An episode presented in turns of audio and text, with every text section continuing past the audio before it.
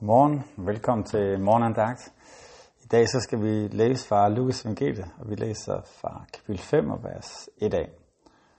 En gang da Jesus stod ved Genesrets sø, og folkeskarne trænges om ham for at høre Guds ord, fik han øje på to både, der lå ved søen. Fiskerne var gået fra dem og var ved at skylle garnene. Så gik han op i en af bådene, den der tilhørte Simon, og bad ham lægge lidt for land. Så satte han sig og underviste skarne for båden.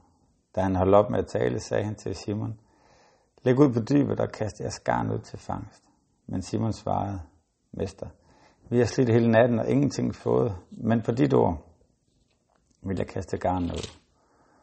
Det gjorde de, og de fangede en stor mængde fisk, så deres garn var ved at sprænges. De gjorde tegn til deres kammerater i den anden båd, at de skulle komme dem til hjælp, og de kom og fyldte begge både. Så de var lige ved at synke. Da Simon Peter så det, faldt han ned for Jesu knæ og sagde, Gå bort fra mig her, for jeg er en syndig mand. For han og alle de, som var med ham, var grebet af redsel på grund af den fangst, de havde fået. Lige så Jakob og Johannes, Zebedeus' sønner, som fiskede sammen med Simon. Men Jesus sagde til Simon, frygt ikke, fra nu af skal du fange mennesker. Og de lagde båden til land og forlod alt og fulgte ham. Amen. Den tekst, vi har i dag, det er en af de helt klassiske begivenheder. Jeg tror mange af os, vi har hørt den rigtig mange gange. Det er en, en god en fra, fra søndagsskolen og juniorklubben, hvad vi har gået i billedet af, at Jesus han, han møder Peter og øh, låner hans båd, og så giver ham den her udfordring om at tage ud og, og fiske igen. Og det, det, er jo, det er jo første møde, virker det til, med Peter. Og dermed får vi en fornemmelse af, hvad er det, der gør, at Jesus han ender med at, at kalde ham. Og jeg tror, der er, der er to ting, vi lige skal lægge mærke til i dag.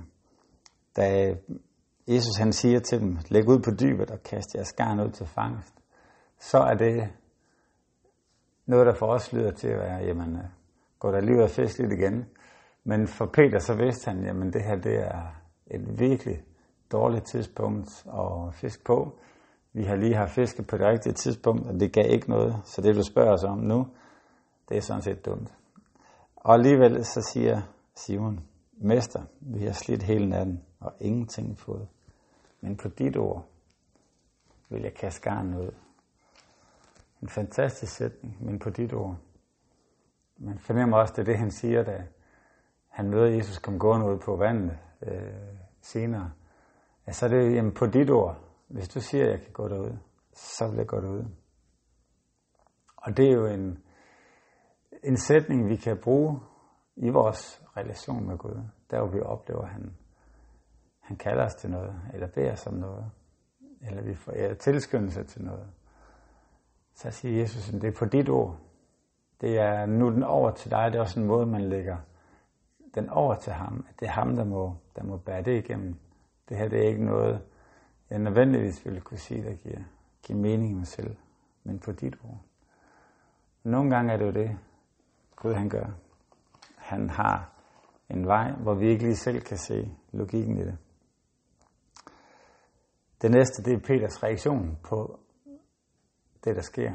Der sker et mirakel. Der sker, at de får enormt mange fisk. Langt mere, end de kan bære. På et tidspunkt, hvor, det ikke, hvor det ikke burde være muligt.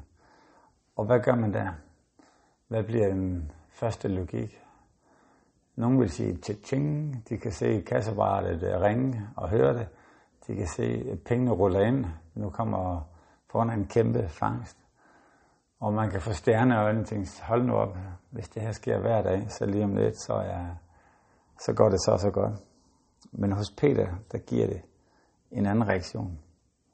Der står sådan her, da Peter så det, faldt han ned for Jesu knæ og sagde, gå bort fra mig her, for jeg er en syndig mand.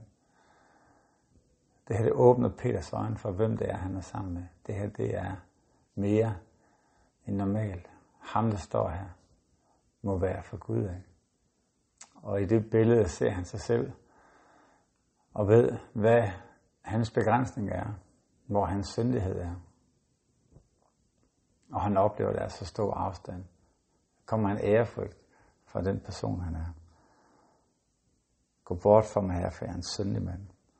Jeg tror, det er noget af den reaktion, som Jesus han har let efter. Hvem er det, der, der ser mig som den, jeg er? Og hvem er det, der ser sig selv i det lys? Og det hjerte har tændt Jesus til, at han kalder ham til disciple, og til at han inviterer ham ind i en nærmere relation med ham. Så her til morgen, der kan vi spørge os selv, hvem er det, vi ser Jesus som? Er det blevet en normalitet, hvor vi får glemt, at han egentlig er Gud? Han er Guds søn.